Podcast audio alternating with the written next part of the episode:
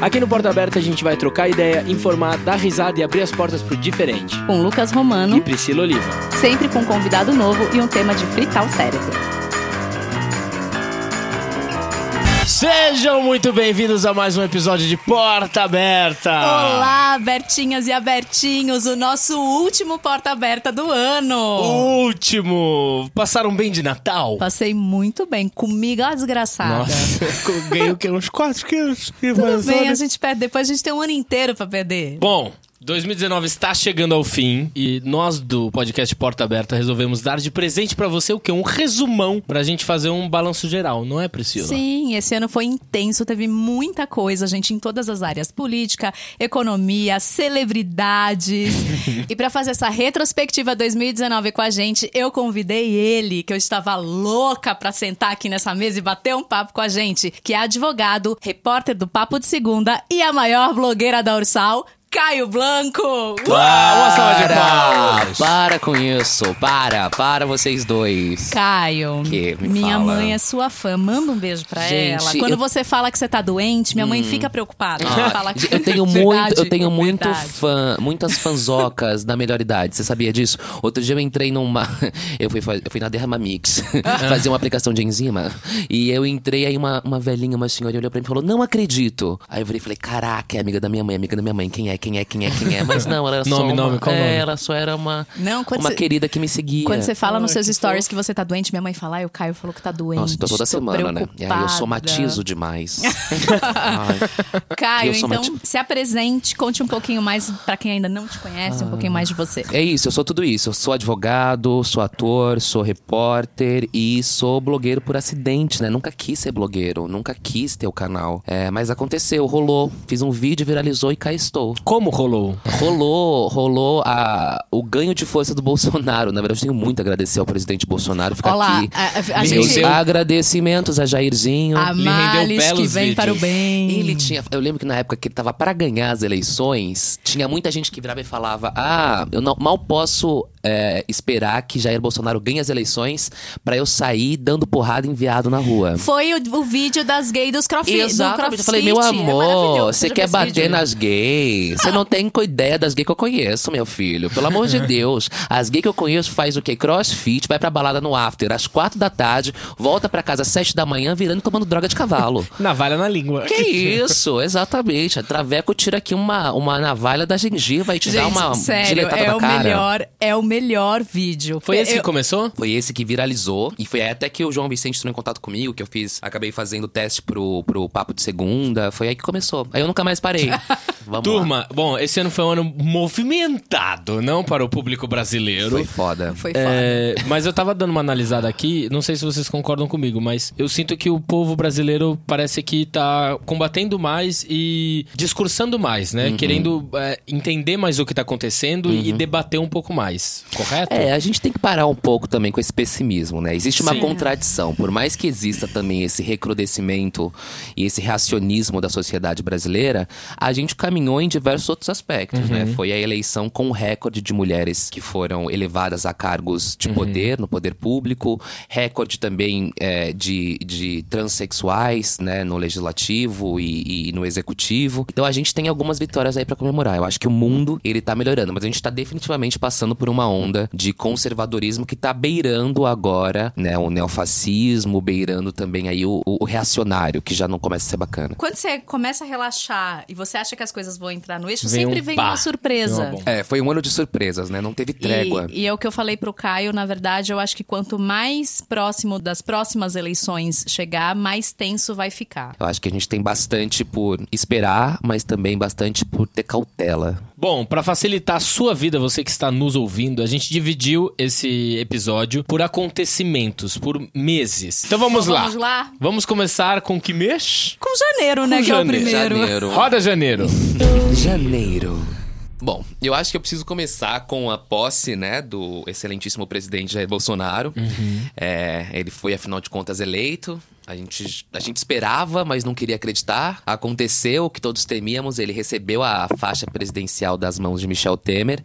E começou. metade dos brasileiros estavam esperançosos, né? Que ele iria Exatamente. mudar completamente o nosso país. Exatamente. E mesmo ignorando todo o falso trabalho dele durante 27 Uhum. anos no legislativo, em que ele conseguiu aprovar somente dois projetos, né? Ele teve uma atuação pífia como deputado e também durante toda a sua vida política. É, mas mesmo assim, né, por conta do antipetismo e por conta de todas de- dessa onda que se instalou no país, a gente acabou preferindo eleger Jair Bolsonaro como presidente. E logo na abertura ele já fez um discurso que foi um, um discurso extremamente ideológico, o que é super contraditório, né? Porque ele sempre diz, e essa foi uma das bandeiras dele, que ele ia acabar com a ideologia no país, principalmente com a ideologia de esquerda. Mas aí, mais uma vez, o que vale é a ideologia dele. Então a gente já começou Chegou aí. já escancarando. Ah, começamos o mandato dando as mãos, rezando para o Deus que é o Deus dele, ignorando que o Brasil é um país laico. E teve logo em janeiro a excelentíssima ministra Damares também falando sobre menino usa azul e menino usa rosa. Que deu muito pano pra manga, né? Foi, Foi em janeiro que ela também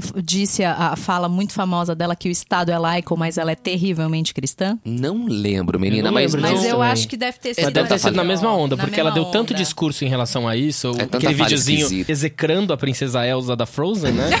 que ela veste Que azul e termina ela sozinha é lésbica. em seu castelo de areia. Gente, só faltou ela acusar a Disney, né? Pelo amor de Deus. Não, e ela não tirar assistiu o Frozen do E Brasil. ela não assistiu essa obra-prima que é Frozen, né? Porque ela não acaba sozinha. Além de tudo, ela tá ignorando a narrativa, né? Mas. E aí é esquisito, né? Porque podia ser 1924, mas na verdade Uhum. é 2019, colocando o pé na porta já, né? E rolou também o decreto do Bolsonaro em relação à flexibilização da posse de armas, né? Ele não conseguiu chegar no porte, mas acabou Uhum. chegando numa flexibilização de posse das armas, enfim. Mais fácil da galera comprar arma. né? Tirando alguns requisitos específicos, né? O que mudou foi que não tinha mais a necessidade de uma justificativa para Uhum. posse de arma, né? Antes, esse item ele era avaliado e ficava a cargo de um delegado da Polícia Federal analisar se a pessoa tinha necessidade ou não de uma arma. Então esse item foi retirado. Ela não pode andar com a arma, né? Mas ela É. pode ter o posse da arma. É, porte é diferente de posse, Posse, né? Aqui é. a gente tá falando só de posse, que é você ser proprietário de uma arma, Uhum. você poder ir comprar. Inclusive, né, durante esse decreto, um cidadão comum podia comprar até quatro armas de fogo, podia deter até quatro armas de fogo. Não podia andar com elas na rua, mas podia ter em casa, se quisesse. E também, só, só para acabar, né, a desgraceira que foi janeiro, a gente teve o caso Davos no Fórum Mundial Econômico, em que Bolsonaro tinha 45 minutos para falar, é, e ele falou seis minutos e acabou dando um bolo também nos jornalistas, 40 minutos antes da apresentação deles com os ministros dele, então ficou todo mundo esperando e ele simplesmente não apareceu. E também foi um discurso muito frágil, permeado por questões ideológicas, permeado por estruturas narrativas falsas de fake news também. E mais uma vez, eu não vou dizer nem que Bolsonaro passou vergonha, porque Bolsonaro não tem vergonha, né? Ele sabe muito Não, bem o que ele tá dizendo. escancara. Vocês acham que 2019 foi o ano da fake news? Eu acho que foi o ano da auto-verdade. Eu acho Como que assim? Existe um, um, um fenômeno, né, que aconteceu principalmente nos Estados Unidos com o Trump, que era a pós-verdade, né? Você simplesmente não dá o lugar de fake news. A Eliane Brum, que eu, inclusive, quem não conhece, por Amo, favor, pro- amo. é, procure, Somos fãs. procure saber que, pra mim, é a maior jornalista viva do Brasil. Ela fala do fenômeno da auto-verdade, em que não importa mais o que se diz, importa apenas o ato de dizer. Tanto que Bolsonaro faz isso a todo momento. Ele fala uma coisa às 9 horas da manhã em um pronunciamento oficial e ele desmente essa mesma coisa às 6 horas da tarde, mesmo que haja gravações. Isso aconteceu recentemente, por exemplo, no Fórum da ONU. Né? Ele foi em frente à Assembleia Geral com vídeos da floresta amazônica queimando em chamas e ele disse que a floresta está praticamente intacta. Né? Inclusive é o que Eliane Brum fala. O Bolsonaro ele é um falsificador de passados. Então não importa o que você diz, importa a auto-verdade. Isso até durante as eleições, né? Todo Aham. mundo sabia que ele era misógino, que ele tinha falas homofóbicas. Você mostrava essas falas, inclusive Uhum. a mais famosa dela, filho viado é falta de porrada, prefiro ter um um filho, filho bandido, do que um filho filho viado. viado. Esse foi o ano pra mim da auto-verdade, da era do obscurantismo em todos os aspectos. Total. Bom, em janeiro teve duas tragédias principais, assim, né? No início de janeiro, o estado do Ceará ele entrou numa crise de segurança pública. Em 46 cidades do estado, as facções criminosas incendiaram ônibus e atiraram em delegacias, agências bancárias, prédios públicos. E o intuito dessas facções era evitar a implementação do plano do secretário da administração penitenciária, Luiz Mauro Albuquerque, de fortalecer a segurança do Estado, isolando os líderes das facções nas prisões e misturando os criminosos de diferentes facções nos presídios. Isso aí foi Aí babado eles mesmo. ficaram loucos e fizeram tudo o que aconteceu com os ônibus. Foi bem caótico. E tivemos a tragédia em Brumadinho. O que aconteceu foi uma barragem de rejeitos de minérios do complexo da mina do Feijão rompeu e um mar de lama invadiu a mineradora e a cidade de Brumadinho, Minas Gerais. Então, na sequência, outra barragem transbordou, né? O número de mortos é de 157, além de 182 pessoas desaparecidas. Foi uma tragédia absurda. né? Aí vale Brumadinho. dizer aqui que a Vale segue impune, né? Foi um crime horroroso. Ambiental. Não, se eu não me engano, saiu uma nota que ela vai ter que pagar 1,5 Ah, bilhões. sim, mas E isso aí eles, Então- vão, eles vão compensação pecuniária. Essas pessoas vão estar presas. Outro acontecimento que teve também foi que o deputado federal Jean Willis, que foi reeleito em 2018 pelo PSOL, anunciou que não assumiria, assumiria o novo mandato em 2019 por ter recebido diversas ameaças de morte nos últimos meses. Enfim, ele foi o primeiro parlamentar a se assumir gay e lutar pelos direitos LGBT. Uhum. Foi muito triste ele ter que sair do país por conta dessa perseguição, né? E ele era um desafeto pessoal do presidente Jair Bolsonaro, Sim. enquanto os dois estavam e agiam juntos Tiveram na Câmara. embates, Sim, né? sim. Rolou Sim. a questão da gusparada, né? As diversas vezes que, que Jair Bolsonaro colocou a orientação sexual do Jean Willis Uhum. na roda de debates. Então ele já era um desafeto pessoal do presidente. Bom, vamos lá. Por uma É, parte mais leve agora. É, não, Terminar na o mês de janeiro vou- eu vou- leve? É. Tá, mas primeiro eu vou falar das pessoas que nos deixaram em janeiro de 2019, que foi Padre Quevedo, Gente, essa eu fiquei coisa não que lembrava gostei. do Padre. Quevedo. É, Marcelo Iuca, que era o baterista e fundador do grupo Rapa, morreu também, sofreu um AVC. O Caio Junqueira, ator muito conhecido, é, principalmente pela participação dele em Tropa de Elite. Tropa de Elite, o sim. último trabalho dele foi a série O Mecanismo, que tá no Netflix. Ele sofreu um acidente de carro muito grave. E o Wagner Montes, que é apresentador, era apresentador e deputado estadual do Rio de Janeiro. Essas foram as pessoas que nos deixaram As em janeiro. baixas de janeiro. As baixas de janeiro. Mas em compensação, eu vim aqui falar de celebridades, não é? Conta os bafões, quais são os Não, bafões de janeiro- janeiro? janeiro Adorei o link. mês Essas foram as pessoas que morreram, mas esses foram os bafões. Os bafões. Não, mas janeiro foi um mês muito tranquilo, porque estava todo mundo em Noronha e tudo mais, né? Queria. É, Foi aí que começou o bafão? Foi aí que começou o Noronha? bafão. Surubão? Ai, queria Ai, tanto. Se tem uma coisa Da que eu queria era Noronha. Me, me manda um zap, me chama pra esse surubão. Mas ninguém comprovou o surubão. Não, Não. tinha, não tinham vídeos. Eu Tinha vou- vídeos? Eu já quero ver, vou queria. chegar, eu Queria já nudes. vou chegar nessa história em fevereiro. Mas no dia 15 de janeiro, o DJ Alok e a médica Romana Novaes se casaram no Cristo Redentor ao amanhecer. Um dos casamentos lindo. mais lindos da história. fotos Que tu não era convidada, né, bebê? Que acordar às 5 horas da manhã pra subir o é, Cristo. Eu fiquei queria ver se tu ia pensando. gostar. Fiquei É. pensando como é que essa Não, mulherada fez três, o cabelo. três, quatro da manhã. Exato. Mas foi maravilhoso, foi lindo. fotos lindas do assim. E falando de um assunto um pouquinho mais sério, também em janeiro, o ator Fábio Assunção entrou em contato com os compositores da música Modo Fábio Assunção, da banda La Fúria, que era uma música tirando um sarro, né, de todo esse problema que o Fábio Assunção tem. E ele fez do limão uma limonada, uma ação muito bonita da parte dele, que toda a verba arrecadada com os direitos autorais seria destinado a clínicas de reabilitação e dependentes químicos. Então, Fábio Assunção aí Sim. mostrando mais uma vez que ele tem maturidade, né, gente? O que, o que ele, Arrasou. ele passou Gigante. é uma doença, não é pra tirar o sarro. Sim. Bora para fevereiro. Fevereiro. O que aconteceu principalmente em fevereiro foi é, quando começou a sair na mídia e começou a se ter publicidade dos escândalos de Flávio Bolsonaro com os laranjas, que eventualmente levaram aos escândalos da família Bolsonaro com a milícia. O que acontece, pra quem não sabe, um pequeno recap dessa história.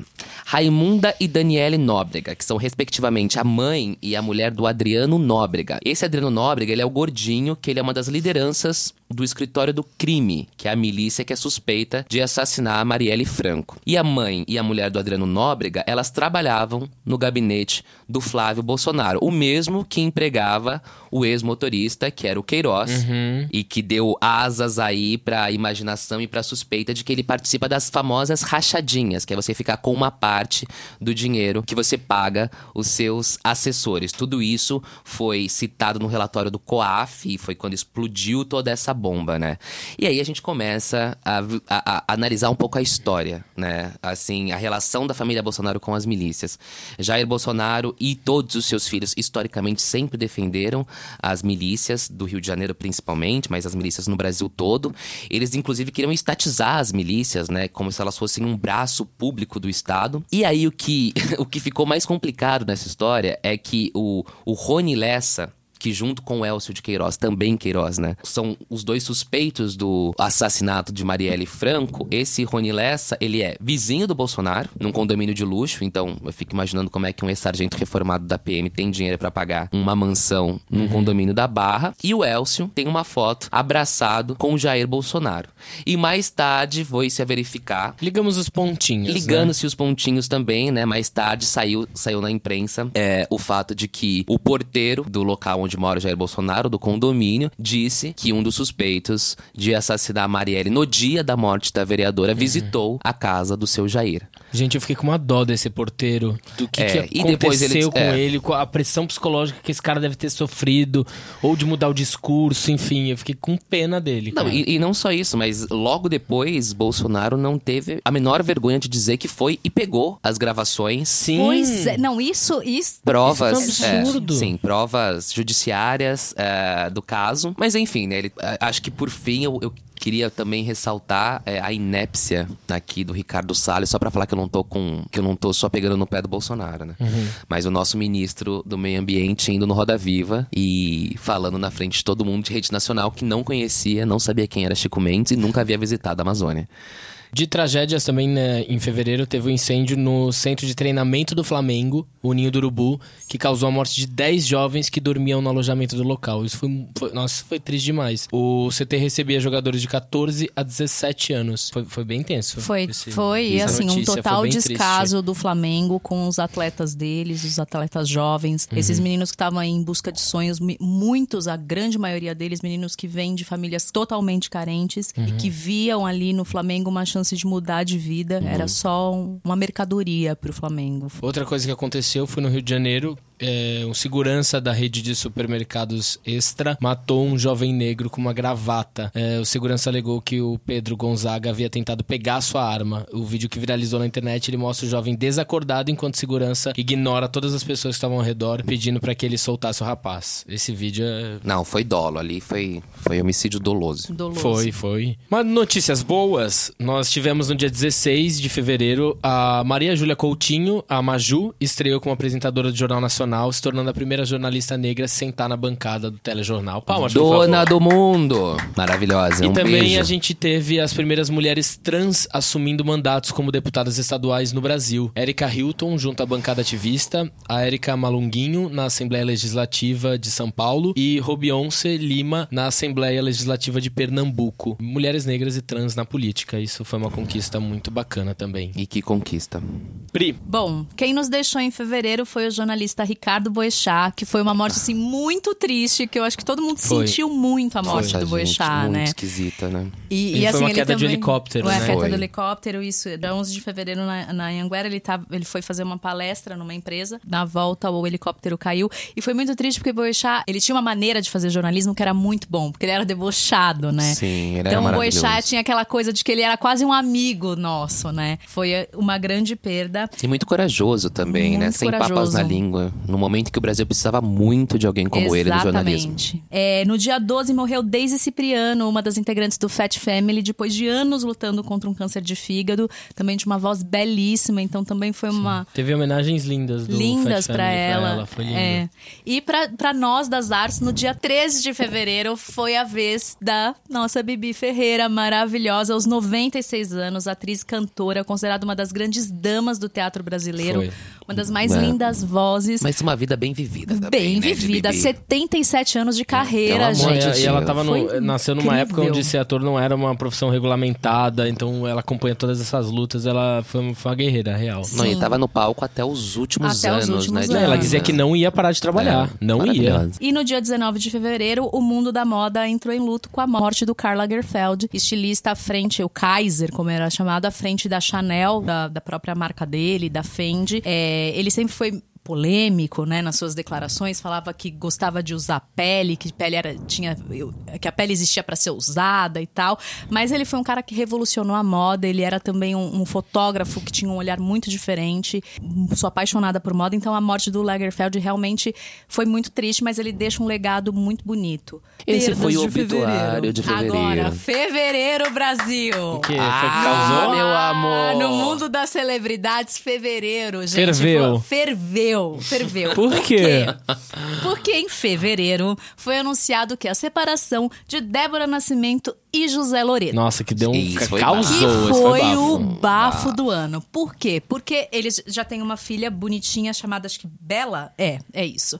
E aí, uma filha Uhum. pequenininha, né? Até. E aí, a Débora acusou o Loreto. De estar ali se Uhum. Traição, né? relacionando. Uma traiçãozinha com quem? Com uma colega de elenco dele. Pulou a cerca. Pulou a cerca. O povo da internet, Nossa, os muito louco, holofotes foram assim. ligou os pontos e Marina Rui Barbosa foi acusada de ser o pivô dessa separação. Gente. Só que Marina foi assim: colocaram Marina no centro da roda, a menina não tinha nada a ver com essa história, tá lá casada com o Xandinho Negrão, feliz da vida. Ela fazia par romântico do Loreto na novela, e o que eu achei. É, mais grotesco da parte do Loreto é, além dele ter traído a mulher, porque ele realmente Não se assumiu a traição, né? ele deixou a Marina Rui Barbosa tomar todos os tomates na Ah, cara e o cara óbvio. não falou nada. É porque o foco foi pra ela, né? Exatamente. E aí, Uhum. Tirou várias famosas, como Giovanni Eubank, que tinha sido madrinha de casamento de Marina, Tayla Ayala, Ah, é, Bruna Marquezine, pararam de elas seguir, pararam né? de seguir Marina, gente. Gente. Começou a virar Isso um é complô, muito, né? Um complô. Isso é muito tenso. E no fim, ela não tinha nada a ver com essa história. Eu amo. E foi aí que Um beijo. surgiu na internet, com toda essa. Alguém que se sensibilizou com Marina Rui Barbosa, criou um Instagram chamado José Loreto Safado. E começou a jogar Marina na Rui internet. Barbosa alone. Pois é, começou a jogar na internet o quê? A história que tinha um dark room dentro dos estúdios da Globo, que os atores Hum. dessa novela, que era o Sétimo Guardião, se pegavam e tudo mais. E foi aí que surgiu a história da fofoca do ano. Pam, pam, pam, pam. O surubão de Noronha. Delícia, não Foi julgo. esse perfil que denunciou que na pousada da Giovanni Bank e do Bruno Galhaço em Noronha rolava um surubete. O que, que é? Alguém que coisas. tava lá, vi, Não viu? sei, Foi ver da onde? Gente, é. Eu não sei. Se eu soubesse, eu queria muito estar lá É. com essas pessoas lindas. Da próxima vez, chama a gente se isso for verdade. Não, Fez- seria ótimo se ela falasse, não, de fato, Não, sim. de fato, sim. A gente faz uma suruba em Um Noronha. fregão, um a nossa, negócio, uma lambida. A nossa pousada é conhecida E por essa acabar com toda. todo o bafafá. É, Sim, e foi, aumentar, gente. né, O vertiginosamente as surubão hospedagens. de né? Noronha. Teve gente que nunca ouviu falar de Fernando de Noronha, mas ficou conhecido o surubão. Uma e bela aí uma publicidade, bela né? publicidade. É, e amo. também foi o mês do casamento da Laura Neve e do Chai Suede, que foi um casamento lindo, que eles se casaram aqui na casa dele em São Paulo. Tinham vídeos muito fofos, eu lembro. Muito fofos os dois. Então é isso. Né, tá Foi, todo mundo foi, esse, filho. foi esse fevereiro movimentado aí que o surubão durou o ano inteiro. Até hoje todo mundo fala de surubão de Noronha. Vamos para. Março. Vamos lá. Bom, então, in other news, eu vou- volto aqui né, com as tragédias. Eu acho que a primeira, o principal acontecimento que aconteceu foi o falecimento do neto do ex-presidente Luiz Inácio Lula da Silva. Ai, foi muito é, triste. que morreu no primeiro dia do mês por conta de uma meningite. O caso foi comoção nacional, é claro, mas principalmente pela, pelo impasse que ocorreu se o presidente Lula iria ou não poder atender ao enterro do neto. Uma vez que ele tinha sido proibido, muito embora isso contrarie o Código Penal e a Constituição Federal, de ter ido visitar né, o velório do irmão Vavá. Mas isso acabou acontecendo, acho que ia pegar muito mal se ele não conseguisse ir, então houve aí também bom senso de todas as partes, mas foi o que foi, ele foi prestar as condolências pro neto, e eu acho que a política ficou um pouco de fora, muito embora a oposição acuse sempre Lula de utilizar suas tragédias pessoais para fazer política, seja a morte da sua ex-esposa, seja a morte do seu irmão, seja a morte do seu neto. É, mas eu acho que quando você é também um homem político, é difícil você diferenciar o homem Sim. político do homem da pessoa física, né? Mas enfim, análises para outros podcasts. Para completar a temporada da série Brasil, também a gente teve a prisão do ex-presidente Michel Temer. Ele ficou preso só durante quatro dias. Ele conseguiu a concessão de habeas corpus. né? Conseguiu, conseguiu. Mas também a prisão dele foi muito feia, o que fizeram com ele. Pararam ele no meio do trânsito. Gente, ele não é um assaltante fugindo. A gente teve a morte horrível do Evaldo dos Santos Rosa, que recebeu 80 tiros contra o seu carro. Eles estavam indo para um chá de bebê com a família. O carro acabou sendo alvejado por militares que teriam confundido o carro com o de supostos bandidos que estavam na região. Teve até um catador de papel que estava passando pelo É, local no momento. Luciano que- Macedo, é. Exatamente, que também é, acabou baleado e também morreu. É, e eu acho que para completar essas notícias horrorosas de março, a gente teve, né, em 31 de março, o Palácio do Planalto distribuindo um vídeo que defendia o golpe militar de 64, comemorando aí os seus 55 anos. É, esse material ele contestava a história e afirmava que o golpe, na verdade, freou o avanço do comunismo no Brasil. Esse fantasma comunista que, que nunca existiu. Então, isso inclusive chegou a ser pauta né, do governo. Ele queria instituir o dia que comemorava a Revolução de 64. Ele se recusa a chamar o golpe De é, golpe. de 64 de golpe, ele chama de revolução. Então é mais, mais uma vez aí o bolsonarismo agindo como um falsificador do passado, né? Mudando o passado para tentar reescrever a história aos seus moldes. Sim. Em março a gente teve o massacre em Suzano, que foi uma fatalidade. A Escola Estadual Professor Raul Brasil, na cidade de Suzano, interior de São Paulo, foi alvo de um massacre, onde uma dupla de matadores matou cinco estudantes e duas funcionárias, além de um tio de um dos atiradores. Foi uma tragédia, a gente envia nossas condolências para todas as famílias, que foi, foi bem chocante, assim. É, tivemos também um ciclone que atingiu a região sul da África e deixou mais de 750 pessoas mortas, além de milhares de desabrigados em três países. Moçambique foi o país mais atingido. Depois de passar pela região, o ciclone ainda seguiu para Zimbábue e Malawi. Foi bem tenso também.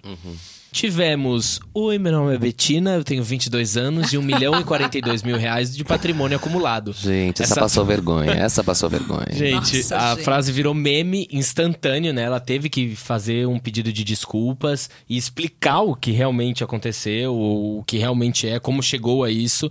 É, fez muito sucesso na web, virou meme, virou tudo, né? Privilégios. vídeos de comédia. eu tive privilégios. Então a Empíricos acabou pedindo desculpas pela campanha e anunciou uma reformulação de campanha. Beijo, Betina! Um beijo, Betina. Tivemos Carnaval, Ah. onde Mancha Verde foi campeã do Carnaval 2019 de São Paulo. Inédito. Ela fez um espetáculo de cor e simbolismo, resgatando a luta pelos direitos dos negros e das mulheres. E a Estação Primeira de Mangueira, que foi campeã do Carnaval 2019 do Rio, que ela postou no enredo politizando história pra ninar a gente grande. Hum. Eles até homenagearam Marielle, Marielle. Franco. Eles falam Incrível. dela no- na letra deles Na letra. Enredo, que aliás é lindo, eu sou viciada nessa letra do É, o Enredo, espetáculo é Roda Viva maravilhoso. do Teatro Oficina fecha a peça deles com o samba enredo da Mangueira, homenageando Marielle Franco. Mas o que foi interessantíssimo também no carnaval foi o famoso Golden Shower, né, pessoal? Ah, sim. Total. A gente não pode esquecer que o presidente postou nas redes sociais dele, no Twitter, no caso, um vídeo que nem se sabe se era do carnaval ou não, de um mocinho é, urinando em cima de um ponto de ônibus. E as pessoas começaram a tirar uma com a cara dele, falando, né, isso é Golden Shower. Ele retweetou pro mundo inteiro o que é Ele Golden pede, né? Shower. Pediu. Mas, é, voltando um pouquinho só na Marielle, em março completou um ano do assassinato da Marielle, que era uma mulher lésbica, defensora dos direitos humanos, favelada, negra, crítica árdua do projeto de segurança pública do Rio de Janeiro. Ela e seu motorista, eles, eles foram mortos a tiros por um sistema racista, misógino e homofóbico. E ao longo do ano de 2019, ela teve muitas memórias em seu legado no mundo inteiro, né? A Mangueira citou ela, como a gente falou no Samba Enredo. Em Paris, teve um jardim que levou o seu nome. Em Buenos Aires, a estação Rio de Janeiro teve o nome de Marielle adicionado na placa. Em Berlim, ganhou uma nova praça chamada Marielle Franco. E grafites pelo mundo todo estamparam o rosto da Marielle, né? Então... Tem um bem bonito, eu acho que agora ali na, Na Cardeal na Arco Cardeal Verde. Arco Verde. Na É. Cardeal. Né, Então tudo isso é pra que a pergunta quem matou Marielle não silencie sem resposta, não é Que é mesmo? sempre vandalizado, inclusive, né? Eles sempre É, jogam, jogam tinta, vermelha em tinta. cima. É, é muito. É um fenômeno sociológico muito interessante notar que só aqui no Brasil, pela extrema-direita, Marielle cause tanto asco, né? Uma mulher Pois que é. lutou contra a milícia, que empoderou mulheres negras também no local em que as milícias elas ganham espaço justamente por conta da ignorância da população. Então ela, por si só, já é um projeto e uma ideia perigosíssima para essas facções, né? Então, Sim. nada mais. Não, mas nada pra mais variar, justo o do que mundo tentar está criminalizar. errado. É, não, claro. Acabou, o que mais Acabou? tivemos Não, no em campo de março, no dia celebridades? 26 de março, é, perdemos Rafael Renzel, radialista e narrador de 45 anos, que foi um dos seis sobreviventes do voo da Chapecoense. Hum. Foi muito triste, ele infartou jogando futebol com os amigos em Tá de Chapecó. brincadeira. É. Nossa, que ironia. Nossa, é tipo muita ironia. filme E- Premonição, né? Ex- é, exatamente, Total. total. E aí também, em março, aí eu vou falar de mim, realizei o meu sonho, que eu pe- esperei 30 anos pra realizar esse sonho, que foi tirar uma foto com a minha rainha Xuxa. Representando. Ai, meu Ah, Deus, salva de 2019. palmas. Pra realização de um sonho. É sempre Obrigada. importante, gente. Ai, gente, sério, eu fiquei muito Conversaram? emocionada. Chegaram a conversar? ou- Não, não, eu não conversei com ela, mas ela pôs a mão em mim, eu tirei a foto. Nunca mais lavou. Amor, eu saí, mas na hora, Chorou. chorei. Ah, Ah, Chorei. Que lindo. E ela tem uma energia. E ela tira foto com todo mundo. Também no carnaval, já que a gente falou do Fábio Assunção lá em janeiro, no carnaval, mais uma vez, uma atitude horrível por parte dos comerciantes de produtos carnavalescos, que eles fizeram máscaras do rosto do Fábio Assunção e estavam vendendo pra essa zona, né? A zoeira da galera, e que eu acho isso uma falta de respeito tremenda. Ainda mais no baderna, carnaval. A baderna Baderna. do carnaval. Ainda mais no carnaval que se bebe tanto, é quase um desrespeito Pois é, pelo que o é Fábio o respeito sofreu. pela né? dor e pela doença de outra pessoa, né? Ai, gente, o pessoal E- passa dos limites. Mas em março tivemos também um grande acontecimento que veio aqui, ó, até novembro, que foi o fim do casamento de Luana Piovani e Pedro Scooby, um casamento de Gente. oito anos e que isso aí gerou um bafão, cara, que foi um ano de bafão por A conta mídia de das fofoca amou, né? Porque rendeu Eu- matéria eu amei. final em Gente, eu fico. Eu amei. profundamente hipnotizado com os vídeos da Luana Piovani. Eu não sei porquê, ela não fala Pois nada é, com ela não nada. fala nada com mas nada. são 13 minutos em que eu presto Ela é atenção em hipnotizante, cada né? É. palavra do que ela diz. É incrível. É incrível. Beijo, Luana. Um beijo, Luana. Mas foi esse nosso março. Partindo para abril, vamos para abril. Abril. Ai, gente, abril rolou umas vergonhas aqui, hein? É, a gente tinha aí a ida de Bolsonaro até Nova York pra receber um suposto prêmio de personalidade do ano. E o prefeito de Nova York, o Bill de Blasio... Como é que surgiu esse prêmio de Então, personalidade do então, ano? Então, assim, é, normalmente prêmios como o Oscar são comprados. Mesmo porque a gente já Não, tava, a gente só tava em abril, né? Não, então, mas assim, várias pessoas iam ganhar esse prêmio, na verdade. Mas quando ficaram sabendo de que ele estava no meio da lista de homenageados, muitas empresas começaram a sair do patrocínio desse prêmio. É, os senadores de Nova York também falaram, tiveram falas contra a ida de Bolsonaro a esse evento e nenhum lugar queria ser a sede do evento. No final das contas, Gente, deu tanto zona. chabu que o Bolsonaro acabou desistindo de. Ele, ele decidiu cancelar essa Persona não grata. Mas essa não foi a maior maior. vergonha que Bolsonaro passou no Qual mês de foi? abril. Qual foi? É, teve uma viagem.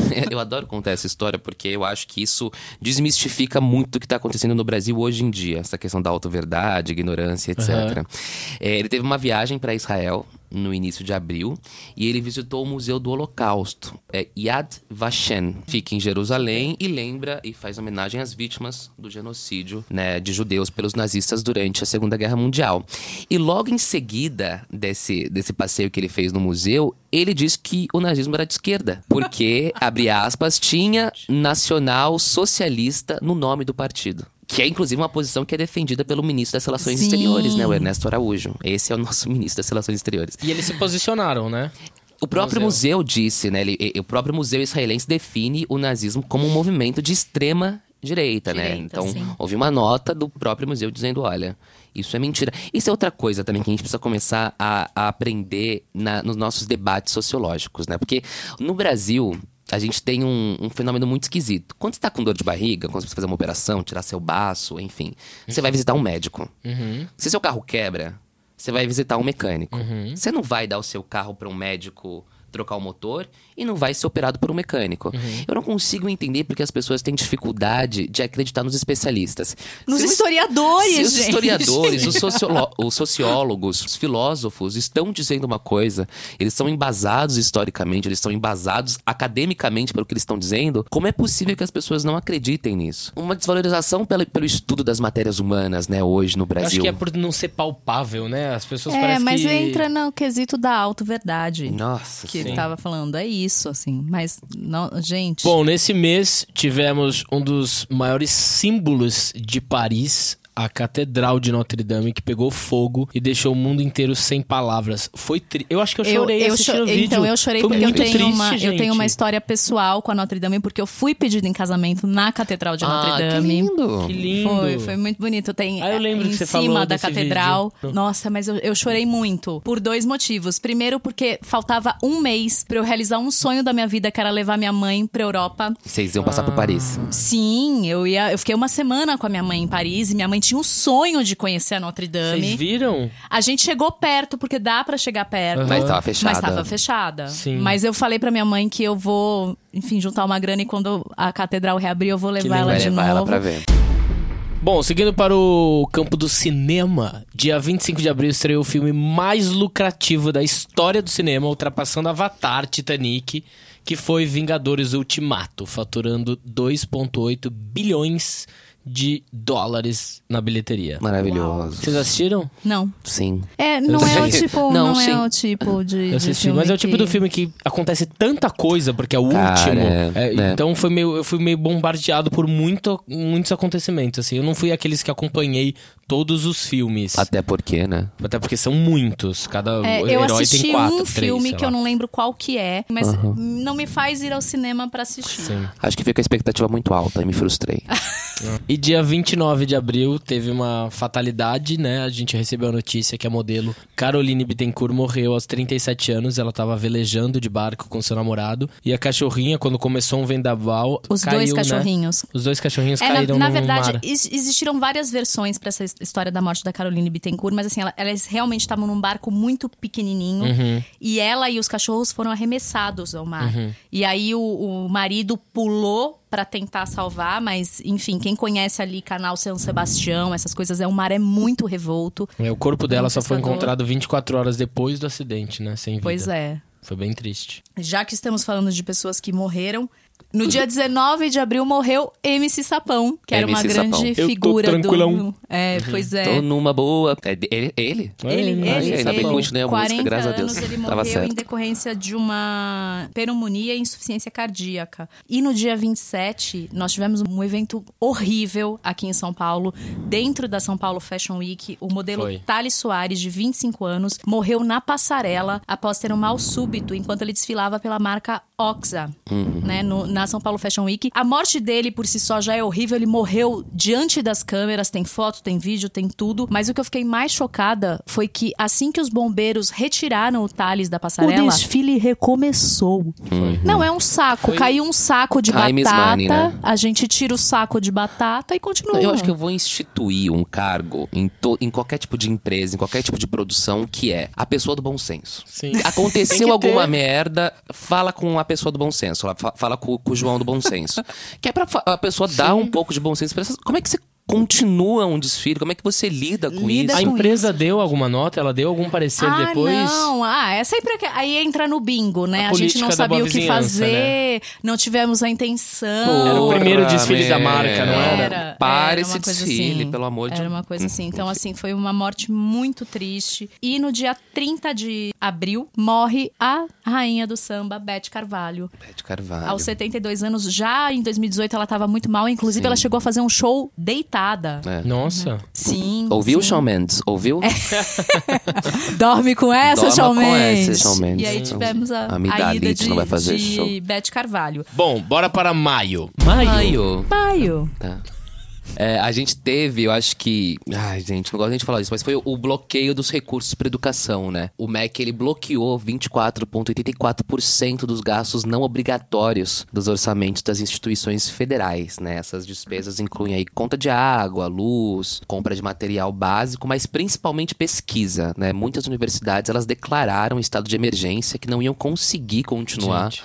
Carregando seus estudos, carregando é, as suas teses e carregando todo o seu a sua produção acadêmica de conhecimento, justamente porque esse repasse obrigatório não ia mais acontecer. Isso é claro gerou manifestações em mais de 222 cidades no Brasil inteiro e foi aí que o João do Bom Senso faltou também no no, no, no dia ali para aconselhar o, o presidente e o presidente decidiu chamar os manifestantes de imbecis e idiotas úteis. Tem havido não só no governo federal, mas também nos governos estaduais, principalmente de direita, esse lugar de desmantelamento da imagem das universidades públicas, né? E eu fico pensando em que momento isso aconteceu no Brasil. Porque eu lembro que até um tempo atrás, o sonho de qualquer pessoa e das famílias dessas pessoas era, era É que que entrassem em universidades federais. E eu me debrucei um pouco sobre esse assunto, né? Por que, que a gente tá demonizando o conhecimento? Bom, primeiro, desde a era PT, e aqui eu não quero entrar em discussão dicotômica, mas foi quando o pobre começou a entrar na, na universidade. E eu acho que isso deu um shift sociológico nas pessoas, porque as, a universidade parou de ser um lugar de elite. Ela passou a ser mais democrática. Ela passou a ter participação de pobres, de favelados, de mais mulheres, de mais negros. E a partir disso ela perdeu seu valor. É, a gente teve até o Instituto Brasileiro de Geografia e Estatística, o IBGE, né, revelou que pela primeira vez os estudantes negros são a maioria dentro das universidades públicas. Eles são a soma dos estudantes negros e pardos que representam 50,3% do total. E eu Sim. acho que o que aconteceu também, além de um pequeno aumento de mais negros e pardos na universidade, eu acho que também existe hoje um- uma liberdade maior e um conforto maior dessas pessoas de se autoproclamarem negros ou pardos. Que era uma coisa que não acontecia antigamente. Então, assim, é muito pelo contrário, né? A gente tinha um lugar em que as pessoas queriam um embranquecimento. Seja alisando o cabelo, passando maquiagem, os próprios meninos cortando o cabelo. E a gente tem agora uma insurgência, ainda bem, é, de corpos mais livres, das pessoas tendo Sim. mais liberdade pra deixar o seu cabelo afro, pra entenderem que você não precisa alisar o seu cabelo, você não precisa passar Seguir por uma um... estética branca, né? Exatamente. Seguir uma estética eurocêntrica, né? Sim. Então eu acho que tem muito mais gente também se autodeclarando pardo e negro também. Então esse número tende a subir um pouco. O que Sim. pra mim é uma coisa ótima. Bom, a gente tem também que pela primeira vez na história o cinema brasileiro saiu do Festival de Cannes consagrado com dois prêmios importantes. O Bacurau, dirigido por Kleber Mendonça Filho e Juliano Dornelles, ganhou o prêmio do júri na competição principal, que ele dividiu o prêmio com Les Miserables, que retrata a violência dos subúrbios parisienses, e o longa Vida Invisível, de Karin Anut, eh, havia sido eleito o melhor filme na mostra paralela Um Certo Olhar. E o Palma de Ouro principal do prêmio de Cannes foi pro filme Parasita, do sul-coreano Bong Joon-ho. Só filme bom. Só filme bom. Tudo, tudo merecedores ali. Tudo merecedor. Foi muito bacana o, ver o Bacurau, ver o Kleber, todo mundo recebendo esse prêmio. Ah, Não, dois filmes censurados, né? Os dois. Os Bacurau. dois, é, exatamente. Bacurau Exatamente. e A Vida Invisível. É, tivemos também, entrando ainda no mundo audiovisual, dia 19 de maio foi ao ar o último episódio da saga Game of Thrones da HBO. Nunca no episódio assisti. número 73, que parou o mundo, mas muita gente não ficou muito feliz com o final. Eu gostei do final, eu gostei. Mas muita eu gente não- fez não abaixo assisti, não. assinado pra Nem- refazer o Ah, episódio. com certeza, Enfim. porque, né? É, eu comecei a assistir Game of Thrones a partir do- da quinta temporada. Por quê? Você engatou? É, porque virou um, vir- eh, virou um negócio, né? Antes não Virou. era. Aí virou The Thing. Aí, tipo, É, tinha é que eu assistir. tenho, é que eu tenho um pouquinho de preguiça dessas coisas que viram. Então, The eu Thing. também tenho, eu não gosto, mas eu também não gosto de ficar de fora. Então. É, pra entender o que tá acontecendo é, também. Não, e aí virou um negócio. Meus amigos começaram a todo domingo se reunir, pizza, cerveja. Falei, porra, eu preciso estar entrando nesse negócio aí, não posso ficar de fora. e aí eu comecei a assistir. Aí eu só, eu não falei, não, nem fodendo que eu vou começar a assistir dentro da primeira temporada desse negócio, não tem condição de fazer isso. E só Episódios li... de uma hora e Não, pouco, imagina, pelo amor de Deus, não tenho tempo pra nada, vou ler no Game of Thrones, que eu eu, eu, eu- eu li um resumo e foi que foi. Mas falava de igual pra igual com as pessoas. Eu Uhum. virei um Game of Thrones. Maravilhosa. Ah, eu fingia que eu tinha assistido tudo. Maravilhoso. É, e tivemos dia 6 de maio, voltando um pouquinho no mês de maio, nasceu Art Harrison, Mountbatten Windsor, filho do príncipe Harry e da duquesa Meghan Markle, Nosso sobrinho. que ele atualmente ocupa a sétima posição na linha de sucessão da coroa britânica. E eu acho lindo, porque ele misturou muito os dois. Tem Aham. hora que eu olho, olho acho parecido com ela, tem hora que eu olho acho parecido com ele. E teve também o caso da Paula Fernandes, que anunciou que ia gravar uma versão brasileira da canção Shallow. O remake foi aprovado pela própria Lady Gaga, não sei como. Isso é mentira. Porque dela. Lady Gaga não fala português, né, Não, aí gente? o João faltou. João, João, bom senso, faltou. E aí ela chamou o Luan Santana pra interpretar as estrofes e virou Juntos e Shallow Now. Puta que me pariu. E perdemos Gabriel Diniz, o cantor do hit O nome Jennifer. dela é Jennifer. Que foi a música mais tocada no carnaval. Foi. Ele morreu aos 28 anos num acidente de- aéreo também. Ele tinha ido fazer um show 28 anos. 28 anos. Ele morreu num acidente aéreo em Sergipe, que ele estava saindo de um show e indo pro aniversário da noiva. Nossa. Pense. Coitada. Puta que pariu. Então, Um beijo, uma homenagem foi a todas as Jennifers. do Né? Brasil. do Brasil. No mês de maio também, o mundo das celebridades ficou abalado, o mundo de celebridades, mundo do futebol, Bruna Marquezine deve ter arrancado os cabelos, porque Neymar foi acusado por Nájila Trindade de ter estuprado-a enquanto eles estavam num quarto de hotel em Paris. Enfim, foi o maior bafafá. Só que o que aconteceu na verdade é que assim, ela falou que ela tinha as imagens, o Neymar acabou divulgando uma conversa entre os dois, é, que ela, enfim, ela saiu do Brasil só para se encontrar com ele em Paris, mas ninguém sabe direito o que foi que aconteceu. Existe um vídeo Até hoje, né? Até Ninguém hoje, assim, não dá, eu não, Não dá pra vou opinar não muito vou sobre o que opinar, porque realmente né? assim, é, eu, eu sempre tenho uma tendência a ficar do lado da mulher, do lado da vítima, até a gente, porque a gente sabe que em casos de estupro, geralmente quem leva a culpa é a mulher. Mas Uhum. neste caso, eu vou fazer a glória e falar, não sou capaz de opinar. É. Porque ela falou que ela tinha continuação dos vídeos, que ela tinha sido Mas realmente molestada. comprovar, né? Ninguém conseguiu comprovar nada. A gente também não sabe também até que ponto a influência do Neymar no mundo ajudou para isso. Mas enfim, ele acabou sendo absolvido e ela vai responder processo por fraude processual, denúncia caluniosa e extorsão. Uau. Então foi esse o, o grande babado do mundo dos famosos em maio. Tivemos também a separação de Débora Falabella e Murilo Benício, que eles estavam juntos Ah, desde, mas sim. foi Avenida super Brasil, amigável né? desde a Avenida Brasil, que está reprisando no Vale Oi, oi, oi. Oi, Oi, oi, oi. Esse foi então o, O mês de maio. Uhul. Junho. Junho.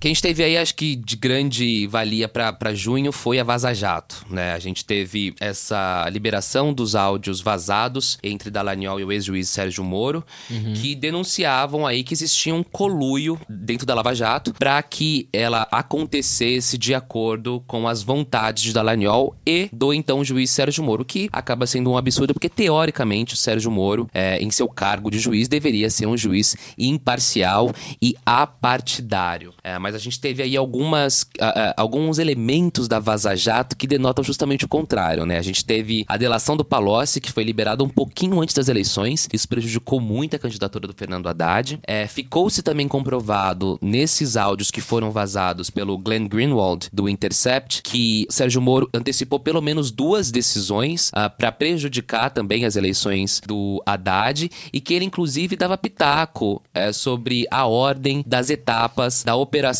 Lava Jato da Polícia Federal. Ou seja, ele, ele ultrapassou completamente os limites da seara de juiz e era quase que como um aconselhador do Dallagnol e também de outros procuradores durante a Lava Jato. É, enfim, esse é um escândalo que ainda hoje demora para ser investigado, ele tá meio que em suspenso, mas prova aí também o grande interesse do juiz Sérgio Moro nas eleições de 2018, porque logo depois ele acabou virando ministro da Justiça do Bolsonaro. Complicado. Brasil não é pros fracos, não. É House of Brazil, House of Cards. House of Brazil. House of Brazil. Dia 13 de junho a gente teve a aprovação, né? O Supremo Tribunal Federal, ele decidiu que no dia 13, por oito votos a três, permitia a criminalização da homofobia e da transfobia. Finalmente, né? é, os Temos ministros... uma coisa boa pra falar. Exato, eles consideraram que atos preconceituosos contra homossexuais e transexuais devem sim ser enquadrados no crime de racismo. Então, conforme a decisão da corte, praticar, induzir ou incitar a discriminação ou preconceito. Então, em razão da orientação sexual da pessoa, é sim considerado crime. A pena será de 1 a 3 anos, além de multa,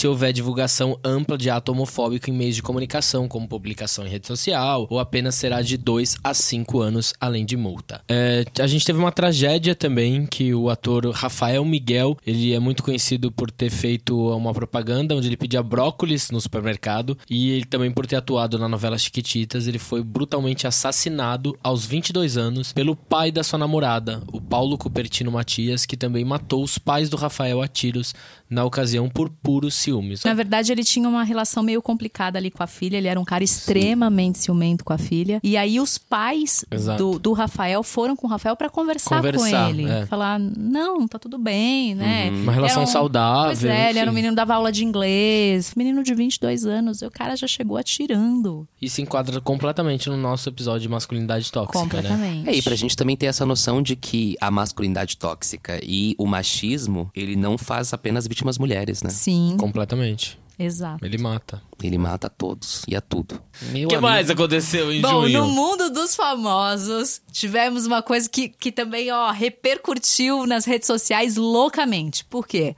Pedro Scooby assume o seu namoro com quem? Anitta. Anitta. E Anira, aí? Anira, so nice to meet ya. E aí, Luana, que ficou sabendo disso pelas redes sociais, porque a Anitta O postou... mundo tava esperando a resposta de Luana Piovani, né? Pois Depois que é, isso foi anunciado. Óbvio, óbvio. Pois é, Luana surtou. Que aí ela começou. Gente, ela postava É. alfinetada todos os dias. E aí ela acusou o Pedro Scooby de se ausentar da rotina dos É, filhos. negligente. Eu amo que eram uns É. vídeos que ela falava assim: Claro, filho, pega ali, tá lá na esquerda. Então, porque Pedro É, Scooby, ele não é sim. pai, né? Vamos é combinar que ele não é pai. Era Ela vai, ela vai colocando as crianças. Não, agora a mamãe tá gravando um vídeo, coloca as crianças pro quarto. É incrível. É a vida como ela é. incrível. Gente Aí, como a gente. Eles deixaram de se seguir no Instagram é, e a Luana mandou um recado ainda pelas redes sociais dizendo que ela não queria que os filhos voltassem rebolando pra casa.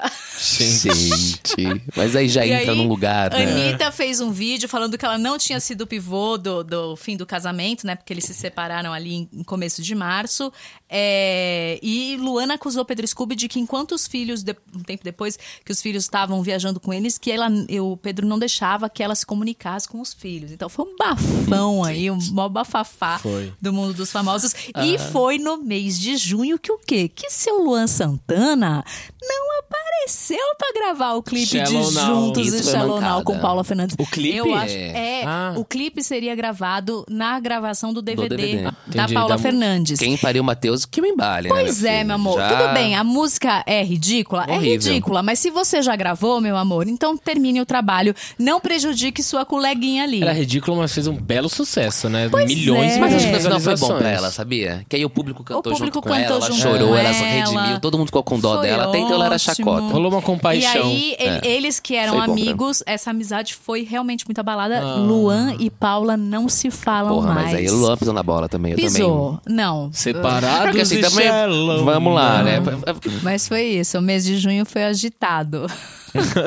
Fechamos o mês de junho. Bom, pra você que está ouvindo, chegou ao final da parte 1 da nossa retrospectiva. Pra você continuar acompanhando e ouvir a parte 2, vai na nossa playlist lá que tem lá a parte 2 da nossa retro. Beijos!